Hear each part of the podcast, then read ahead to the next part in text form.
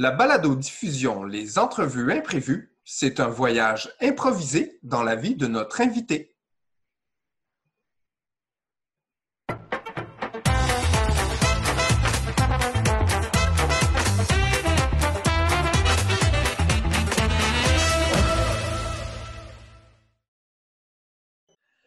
Bonjour euh, tout le monde et bienvenue à l'épisode 2 des entrevues imprévues. Euh, j'espère que vous avez bien apprécié notre premier épisode. Alors nous euh, continuons sur notre lancée de découvrir toutes sortes de gens du monde de la culture, du monde des affaires, du monde en général qui provient de l'impro et on apprend à bon, découvrir ce qu'on ne connaît pas de leur vie. Alors aujourd'hui, on a un invité qu'on est très, très content de recevoir, quelqu'un que je connais bien depuis plusieurs années, improvisateur du Saguenay-Lac-Saint-Jean qui maintenant vit à Montréal, Monsieur Simon Desbiens. Salut, salut Marc. Bonjour Simon, ça va bien? Oui, ça va, toi? Hey, ça va super bien. Content de te recevoir euh, aux entrevues imprévues euh, aujourd'hui. Ben, J'espère que tu n'es pas trop nerveux. Ben, un peu, là. Il faut que je te dise. Euh, c'est sûr que ça fait longtemps qu'on en fait. On, après ça, on a une longue pause à cause du confinement. Fait que euh, faire des entrevues de même, euh, ça fait longtemps que j'ai pas parlé aux médias, mettons. Bon, ben regarde, on va en profiter pour te découvrir, découvrir les belles choses et les belles niaiseries de ta vie pendant qu'on est confiné et divertir nos auditeurs. Alors bon, euh, Simon Desbiens, comme je dis, euh, de Chicoutimi, plus précisément né à 21h54 euh, à Chicoutimi quand la ville était encore petite. Hein? Tu nous as bien signifié dans ta biographie que tu es né dans la petite ville de Chicoutimi. Le 16 août 2000, il y a déjà 20 ans. mon Dieu, qu'est-ce qui, qu'est-ce qui a grossi à Chicoutimi depuis ce temps-là, Simon? Comment ça se fait que Chicoutimi est passé d'une petite ville à une grande ville? Tu, penses que tu es né dedans? Oui, ben en fait, euh, c'est aussi à cause de la fusion. On sait qu'il y a eu euh, la fusion des arrondissements. Puis depuis ce temps-là, le, nom a rallongé, puis les débats aussi. Tout le monde euh, veut savoir c'est-tu Jonquière, c'est-tu Chicoutimi, c'est-tu Labbé? Pour ceux qui ne le savent pas, évidemment, c'est un débat qui fait rage dans la petite ville de Chicoutimi, qui est aujourd'hui grande, mais qui rêve de se séparer. Alors, Simon, euh, né dans une ville, grandi dans un arrondissement, au bout du compte, c'est ça que. Hein, on... Ouais, c'est ça. C'est, euh, et euh, tu, tu as, noté dans ta bio que, bon, tu es né sur une piste rocailleuse du parc de BMX qu'on appelle La Vie.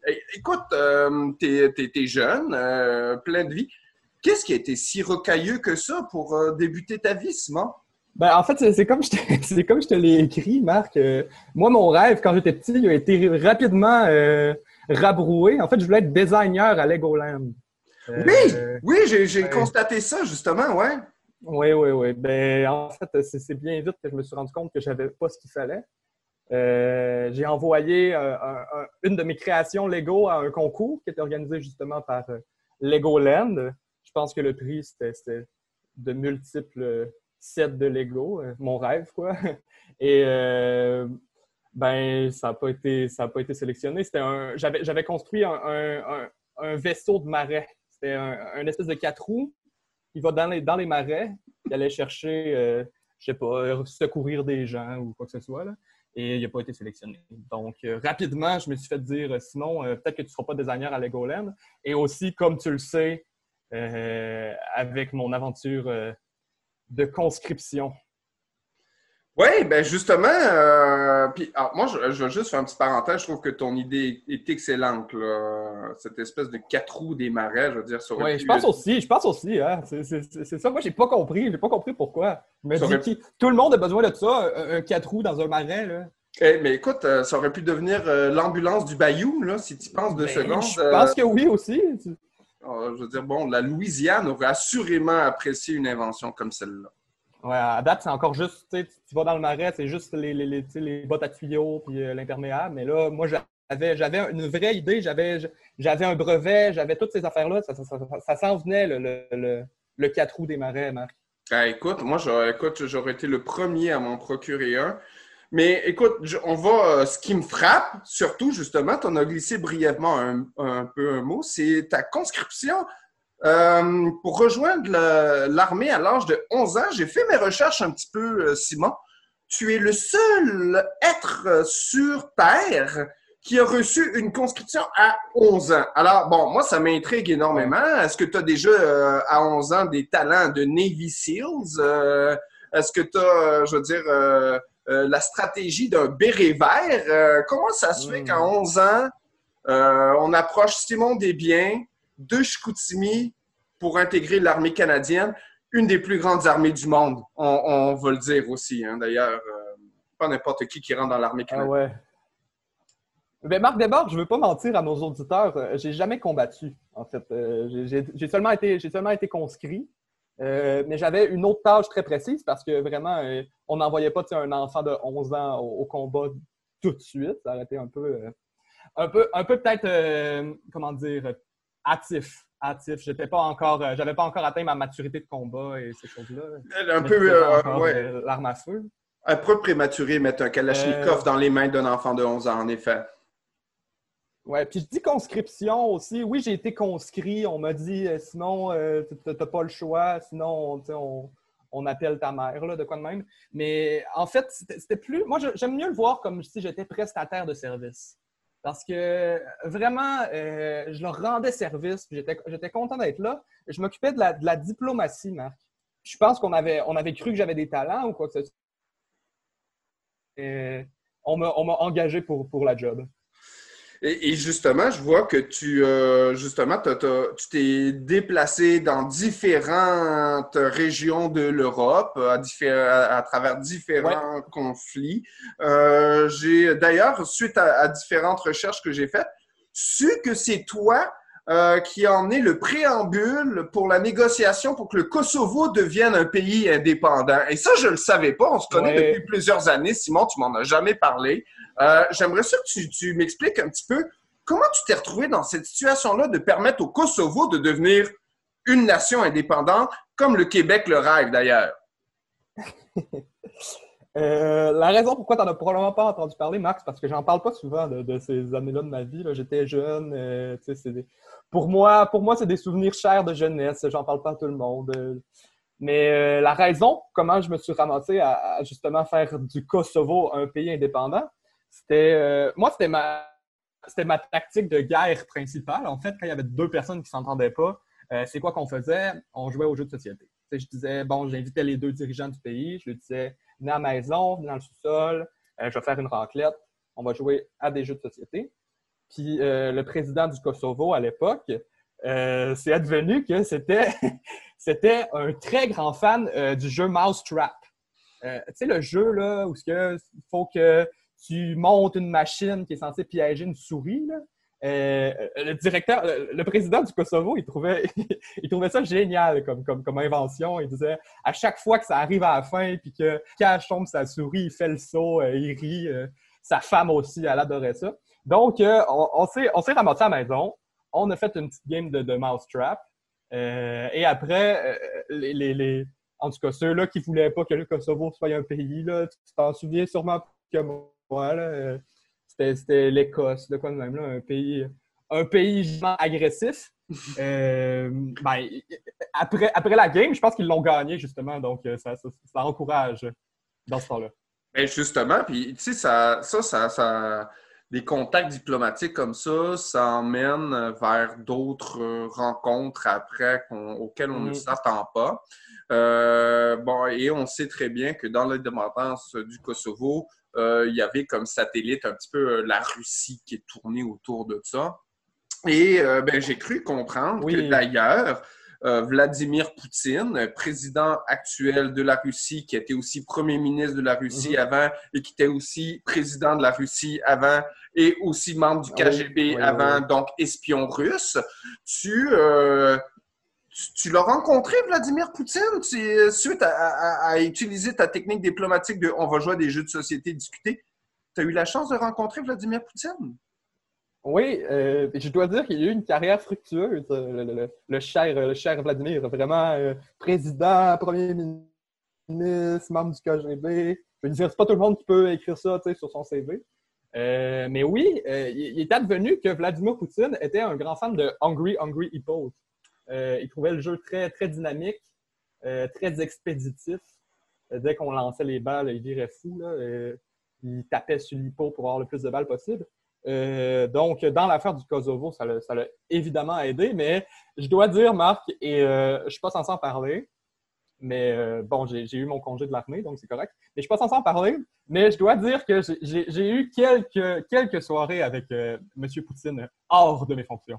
J'ai un ami d'ailleurs qui m'a, en tout cas, euh, pendant une soirée un peu arrosée, m'aurait confié que la célèbre photo de Vladimir Poutine qui est en chest sur un cheval aurait oh été prise par toi, justement, puis qu'un matin, la chasse sur cheval, il y a Vladimir qui veut faire une photo, qui n'a pas trop d'idées, et que toi, tu aurais suggéré de se mettre en chest sur le cheval, montrer son beau bas russe. Et ça, en fait, c'est devenu viral. c'est devenu viral, cette photo-là, Simon. C'était une joke entre moi et Vladimir. On pensait pas que ça allait, ça allait être viral autant. on, on, était tranquille, on faisait de la chasse puis tout. Puis là, il a dit euh, ça me prend une nouvelle photo pour mon profil LinkedIn. LinkedIn. En tout cas, le, en tout cas, tu sais de quoi je parle, le site. Euh, le, site, pour, trouver du travail. Ouais, c'est ça. Ouais. Bref, il était en train, à ce moment-là, il était en train de, de, chercher le poste de vice-premier ministre de la Russie. C'était le seul qu'il avait pas. Il voulait se rendre là. Euh, puis donc, il m'a dit j'ai besoin d'une photo de profil pour, euh, pour ce, ce, profil-là, justement. Et moi, je lui ai dit Ah, mets-toi en chess sur ton cheval. Tu sais, c'était comme une joke. C'était drôle. On trouvait ça drôle. Tu sais, en chess sur son cheval. En tout cas, on trouvait que ça, ferait une belle image. Et finalement, euh, après la photo, il a dit Ah, je ne mettrai pas ça, Simon, je ne mettrai pas ça, franchement. J'ai dit Non, essaye-les, essaye-les. Puis euh, deux jours après, il y avait le poste. Fait que c'est devenu viral comme photo, tout le monde en parlait. ça, c'est impressionnant. Puis juste. En plus, ça y emmène un surnom, ça, euh, qui, encore une fois, je pense c'est une suggestion de toi. Gladiateur de la paix. Alors, moi, j'ai cru comprendre que c'est une suggestion de lui. Et en plus, euh, ça a été inspiré de ta passion de Russell Crowe euh, dans le film Gladiateur. Tu as, additionné Russell Crowe, Vladimir Poutine, tu as pitché ce surnom-là, puis lui, il a sauté là-dessus. Moi, je le trouve génial, euh, Russell Crowe, d'avoir suivi ce métier-là qui est gladiateur. Parce que c'est pas un métier facile. Hein. On sait que tu peux, tu peux constamment mourir dans l'arène, mais lui, il a eu le courage de le faire. Il a même défié l'empereur, qui était un grand un grand du milieu à cette époque-là même, mais il combattait pas. Moi, je trouve ça complètement injuste. Euh, mais oui, euh, après ça, moi puis Vladimir, on a, on a regardé ce film-là. Une petite soirée film, jeu de société, tranquille. On a joué un peu à Xbox. Puis euh, il m'a dit Waouh, c'est bon. Puis j'ai dit Ah, j'aurais peut-être une idée. Fait que j'ai essayé de, de, de, Encore une fois, j'ai fait un peu aller mes, mes, mes contacts dans l'armée. Puis c'est moi un peu qui ai fait le coup de com pour que Vladimir reçoive le nom du gladiateur de la paix. Ce qui, quand on le connaît bien, hein, on voit des choses dans les médias, là, en tout cas. Mais quand on connaît bien Vladimir, euh, on, sait, on sait que c'est vrai. Euh, c'est un monsieur qui aime la paix. C'est un, monsieur de paix. En effet, en effet, euh, c'est un monsieur de paix imposé. Mm. alors, tu passes tout ce temps-là dans l'Europe de l'Est, la diplomatie, des rencontres innombrables qui, qui, impactent ta vie, qui, qui, te donne une certaine direction. Et là, retour à la maison. On lâche l'Europe, on revient au Québec. Euh. Quand on revient, euh, Simon, est-ce qu'on revient directement à Chicoutimi ou on décide de tout laisser tomber le Saguenay et euh, d'aller directement dans le merveilleux univers qui est le 514? Non, non, je suis allé, je suis allé directement chez mes parents. Je, m'ennuyais. Ça faisait quand même plusieurs années que je ne les avais pas vus. J'avais 18 ans, 17 ans, je pense, quand j'ai quitté le monde diplomatique. En fait, on s'est rendu compte que c'était. On, avait mal lu une loi, en fait. C'est ça qu'on m'a dit quand on m'a libéré. On m'a dit Ouais, en fait, on a, réalisé que la conscription ne s'appliquait pas euh, à des enfants de 11 ans. Je pense que c'est un peu plus tard, peut-être 21, euh, quelque chose de même. On, a dit on s'est trompé, on trompé d'un chiffre. Ils ont lu, ils ont lu 11, euh, c'était un 2 en tout cas. fait qu'ils m'ont dit on te libère. On te libère, c'est pas légal que tu sois ici. Euh, ça a été un sacrifice un peu parce que ça a été une grande partie de ma vie. Si je te mentirais, si je te dirais que c'était le contraire. Euh, mais j'avais pas vu mes parents depuis un moment. On se communiquait une fois de temps en temps. Ils me voyaient aux nouvelles, mettons. Puis euh, je me suis dit, bon, je vais retourner là. Je vais retourner là. Il faudrait que je connecte avec mon père, ma mère. fait quoi? J'ai passé, j'ai passé quelques mois à la maison. ensuite, j'ai manqué tout de suite d'énergie, j'avais besoin de plus. c'est là que c'est amorcé mon parcours en business. Oui, ben justement, ça, tu m'emmènes vers ma prochaine question. regarde, tu t'es lancé dans une entreprise de peinture. Ouais. Et toi qui as quand même une âme artistique, tu es carrément allé dans la peinture de décoration d'intérieur. Donc, on ne parle pas de tableau. Euh, et tu as surtout voulu partir une compagnie, euh, une entreprise de peinture pour faire compétition à SICO. Alors, euh, tu détestes, ah tu détestes la compagnie SICO. J'aimerais ça comprendre Simon, euh, pourquoi tu détestes tant euh, Sico? Je veux dire, moi, euh, Sico, Sico, ça m'a accompagné vraiment longtemps, là, comme petit jingle qui tournait dans ma tête. Pourquoi? Pourquoi la haine de Sico, Simon? Marc, je te mentirais si je te disais que c'était pas une question de couleur. en fait, c'est vraiment strictement ça. Je trouve que leurs couleurs sont horribles. Ils fonctionnent encore sur du RGB Sico, tandis que le monde artistique au complet fonctionne sur magenta, cyan, jaune. Mais eux, ils fonctionnent encore sur RGB parce qu'ils disent que ah, c'est les couleurs que l'œil humain voit, mais c'est de la bullshit. Là. Tout le monde sait ça. on a appris le cercle chromatique, tout le monde. Euh, Sico, ils voulaient rien faire différent. Mais finalement, tu regardes leurs couleurs, puis ça n'a aucune personnalité. Même les noms. Euh, pourpre, violet. Je veux dire, mets, quelque chose, mets mur des champs, mets, euh, mets baie framboise. c'est n'importe quoi. Je veux dire, il n'y a aucune créativité dans ce qu'ils font. Ben, je comprends complètement ce que tu veux dire. Est-ce que tu pourrais nous donner, euh, ben déjà, comment s'appelle ton entreprise? Comme ça, on te fait un petit coup de pub si jamais il y en a qui veulent acheter de la peinture. Et nous donner des exemples, par exemple, de noms de peinture originaux que tu aurais dans, ta différentes, différentes sélections. Euh, oui, ben, en fait, euh, je, veux, juste clarifier quelque chose. Vous avez mentionné tantôt que la décoration d'intérieur, ce n'était pas des tableaux. Euh, mais moi, je ne suis pas d'accord avec ça. C'est pour ça que j'ai mis euh, le, titre de ma compagnie, le nom, c'est euh, L'art chez vous. Ouais. on m'a souvent critiqué sur le fait que c'était pas un, excellent nom, mais je lui disais manger de la merde. Puis, en fait, j'ai développé plusieurs couleurs, Marc, surtout dans les teintes de bleu. On m'a souvent, on m'a souvent encensé sur mes teintes de bleu qui étaient, ma foi, très, très créatives. C'est moi qui ai inventé bleu marin. Hein. Peu de gens le savent, mais c'est moi qui ai inventé le bleu marin. Euh, avant, tout le monde mettait soit du noir, soit du, bleu pâle. Le bleu marin, ça n'a pas été inventé avant que mon entreprise, l'art dans ta maison, euh, le développe.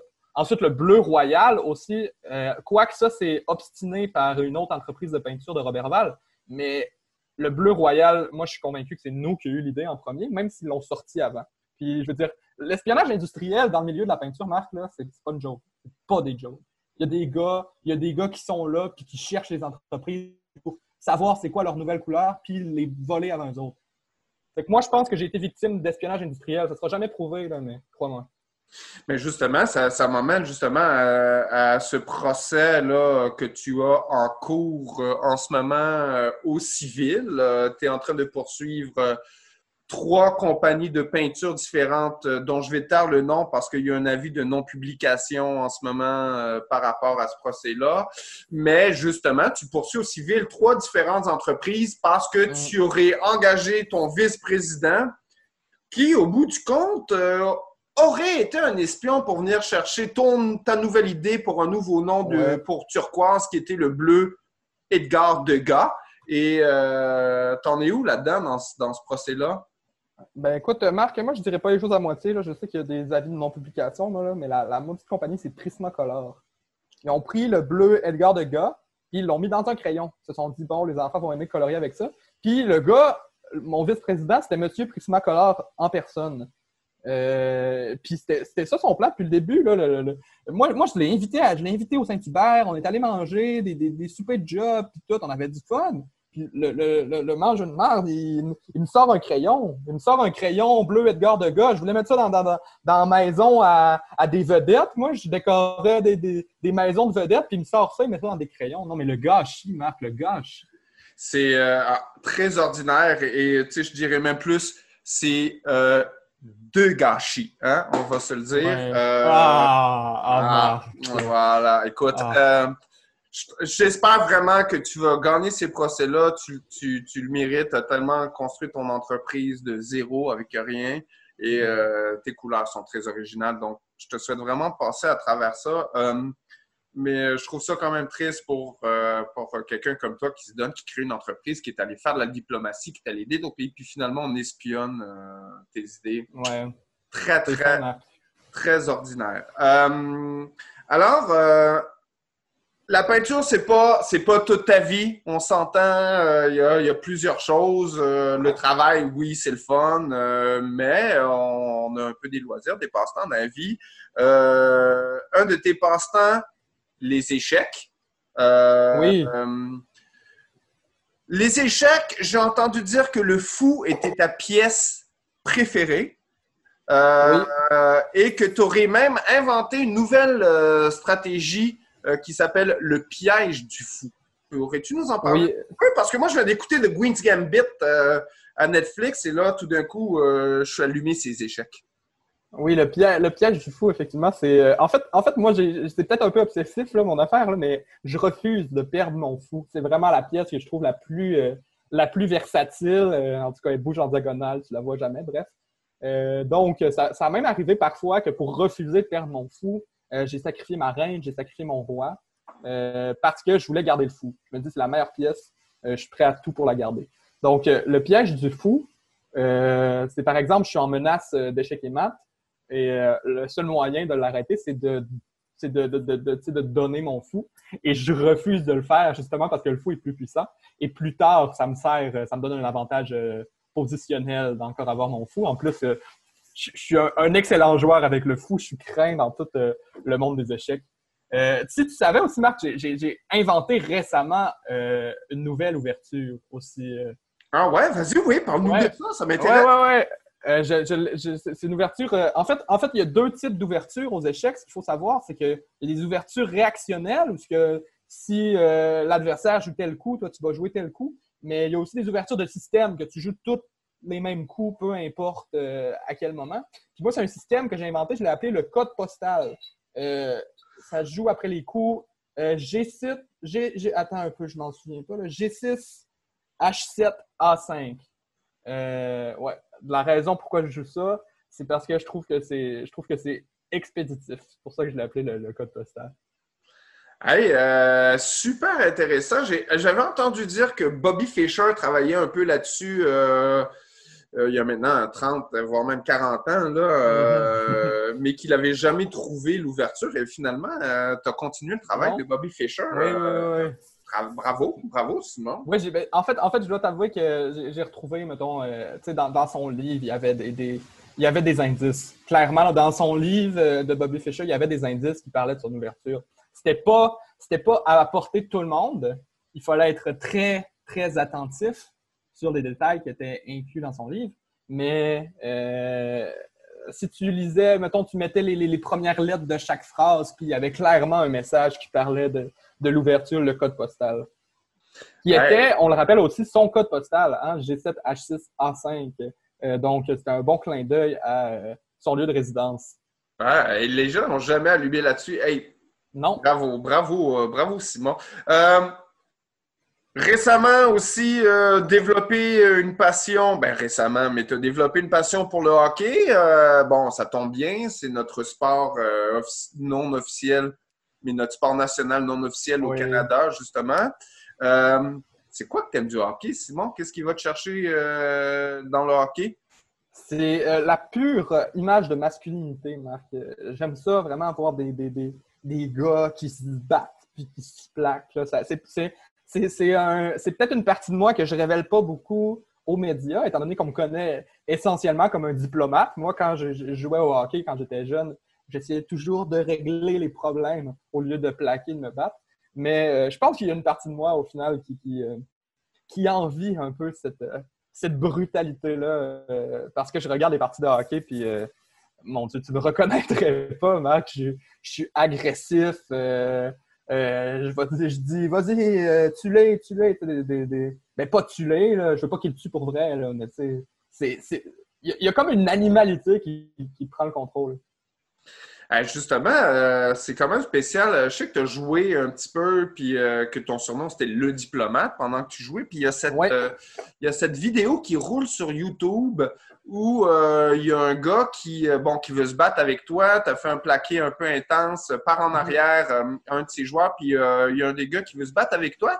Mais toi, au lieu de te battre avec, tu t'assois en indien au milieu de la glace, tu l'invites à t'asseoir avec toi et vous commencez une conversation diplomatique au centre de la glace pour résoudre le problème qui a été créé suite à cette mise en échec. C'est C'est une vidéo qui a fait le tour du monde. Mais écoute, ne pas. Euh, comment tu t'en es arrivé là pendant une game de hockey, justement, dans ce sport qui est si viril, on va s'asseoir et on va jaser? Ben, je pense qu'on sous-estime souvent l'intelligence des joueurs de hockey parce que si on. Je l'ai fait, en fait, c'était une simple question de rhétorique, Marc. En fait, euh, je l'ai plaqué par en arrière. Et euh, lui, clairement, il n'était pas d'accord avec euh, le bien fondé de ce plaqué-là. Puis moi, j'avais vraiment des arguments sur pourquoi ce plaqué-là était bien fondé. Euh, il rentrait dans ma zone, il y avait une menace de, tirer au but, donc je l'ai plaqué. Puis c'est après une simple explication, on s'est assis en indien, j'ai dit, écoute, voici la raison pourquoi je t'ai plaqué. Mais le gars, il pouvait juste comprendre. la conversation s'est finie, il a fait, OK, je comprends, je comprends pourquoi tu m'as plaqué. Puis ça, s'est terminé là, Marc. Ça s'est terminé là. C'était pas plus compliqué que ça. Tout ce que les joueurs de hockey ont besoin, c'est de comprendre. C'est de comprendre pourquoi telle chose se passe. C'était aussi simple que ça. Puis je comprends pas pourquoi cette vidéo-là cette vidéo a fait le tour du monde parce que moi, pour moi, c'est un concept qui est super simple.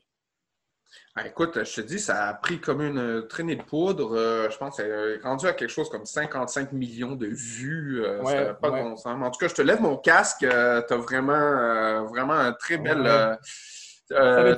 initiative de ta part. Vladimir, Vladimir m'a appelé après ça aussi, mais ça ah, fait longtemps qu'on ne s'était pas parlé. Là. Qu'est-ce qu'il t'a dit, justement? C'est quoi? Qu'est-ce qu'il t'a dit? Ah, il, il, a commenté il, a, complimenté mes, capacités rhétoriques, en fait. Euh, on avait souvent fait ça, nous, des débats. Euh, on, se prenait un débat, puis mettons, ah, la légalisation de la marijuana en Russie, puis on pouvait en parler pendant une heure euh, sur les pour, les contre. Il a dit, wow, t'as fait ça avec un joueur de hockey, bravo. J'ai dit, tu sais, Vladimir, il demande juste à comprendre, les joueurs.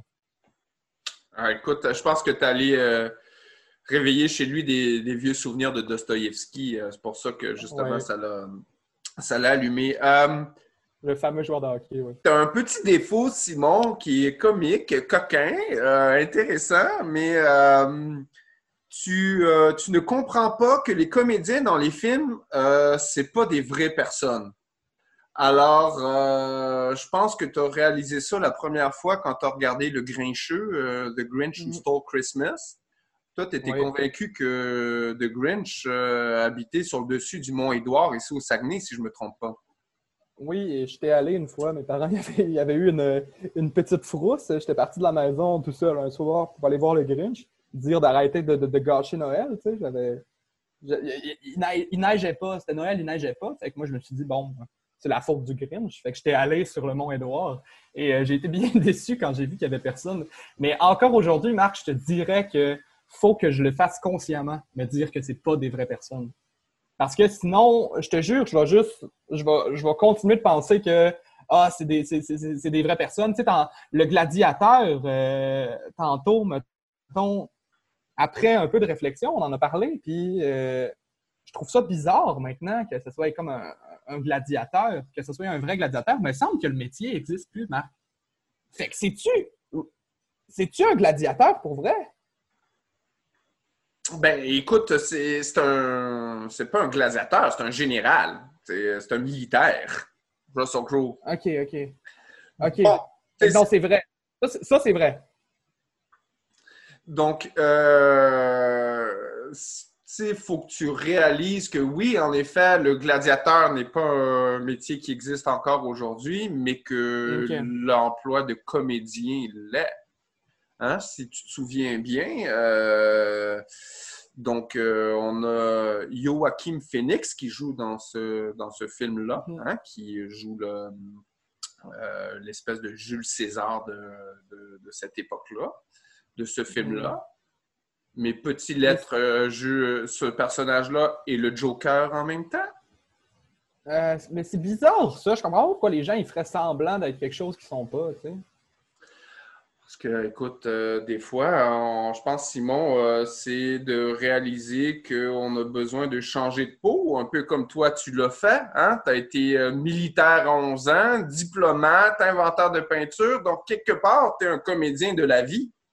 Hmm. Ouais, je pense que je comprends. Je pense que je comprends. Alors eux, euh, bon, ils le font dans, différentes, dans différents films, mais euh, c'est à peu près la même chose. Ouais, ok.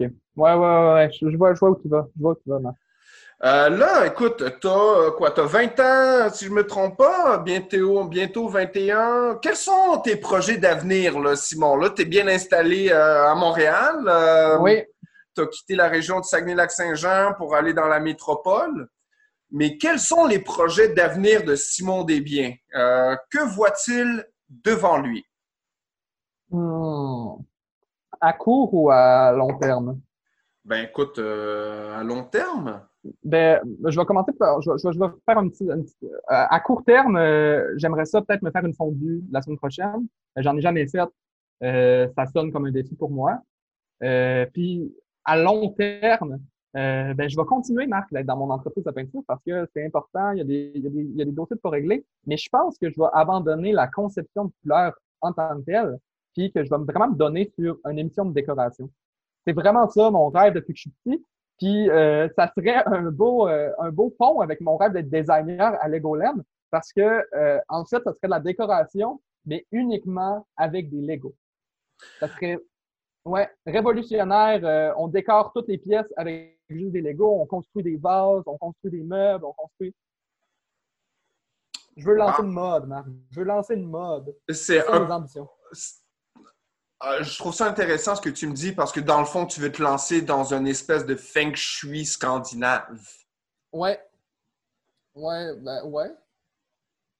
Alors, oui, ça, ça, fonctionne, ouais comment est-ce qu'on peut trouver notre zen en étant assis euh, dans un sofa de Lego hein, et le placer différemment dans nos pièces? J'aime beaucoup ton idée. Moi, je vois Feng Shui scandinave en ce moment.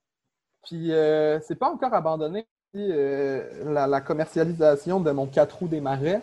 j'ai parlé, je, ne suis pas censé le dire, mais j'ai parlé récemment avec Louis Bayou, qui est le directeur en chef de la Louisiane. Puis euh, justement, il m'a dit qu'il y avait un intérêt.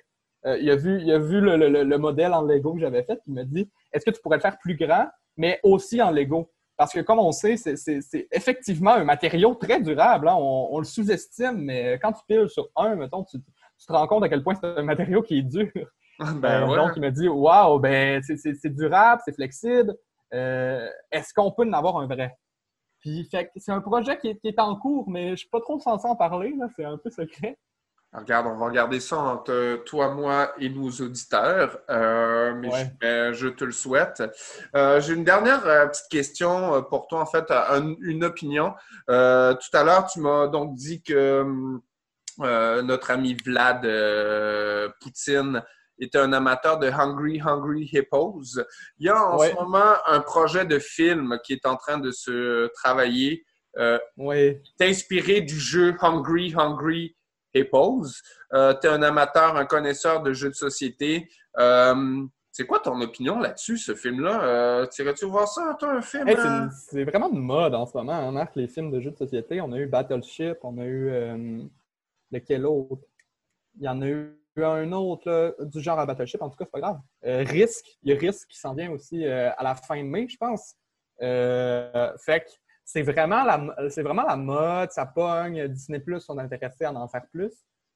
donc, Hungry, Hungry Hippos, c'était vraiment, vraiment une bonne idée. Je pense, je pense que la compagnie de films qui le produit, c'est-à-dire, je pense que c'est Pixar qui le produit, sont vraiment tombés sur quelque chose. Puis Vlad, il m'a texté, il a dit Aïe, regarde, c'est notre, notre, jeu.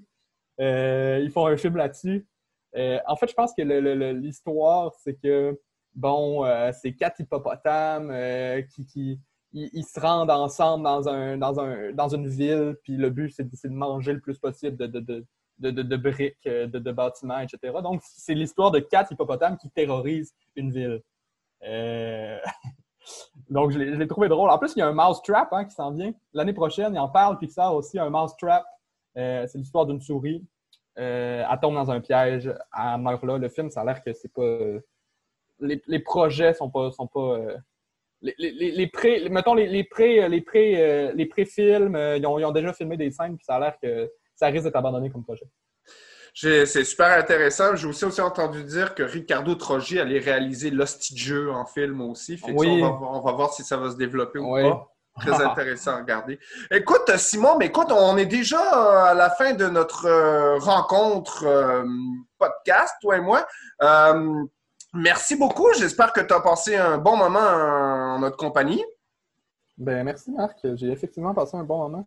Écoute, euh, on te souhaite vraiment plein de succès dans tous tes projets d'avenir. Euh, si jamais euh, tu reprends un café avec Vladimir Poutine puis qu'il veut venir faire un petit tour sur les entrevues imprévues, ça va nous faire plaisir de l'accueillir. J'y en parlerai là, mais il est occupé, mettons, pas mal avec sa job de vice-président. Ouais, c'est ça que je me dis. Puis, ben, en attendant, écoute, je te souhaite vraiment plein de succès dans tes prochains projets et on se reparle très bientôt, mon ami. Merci, Marc. La balado-diffusion Les Entrevues Imprévues est une production de l'Imprévu Improvisation. À l'animation, Marc Guiol. Au montage, Félix Lavoie. Publicité et production, Moira Scheffer-Pinot et Marie-Ève Lemire. Direction artistique, Christian l'Italien.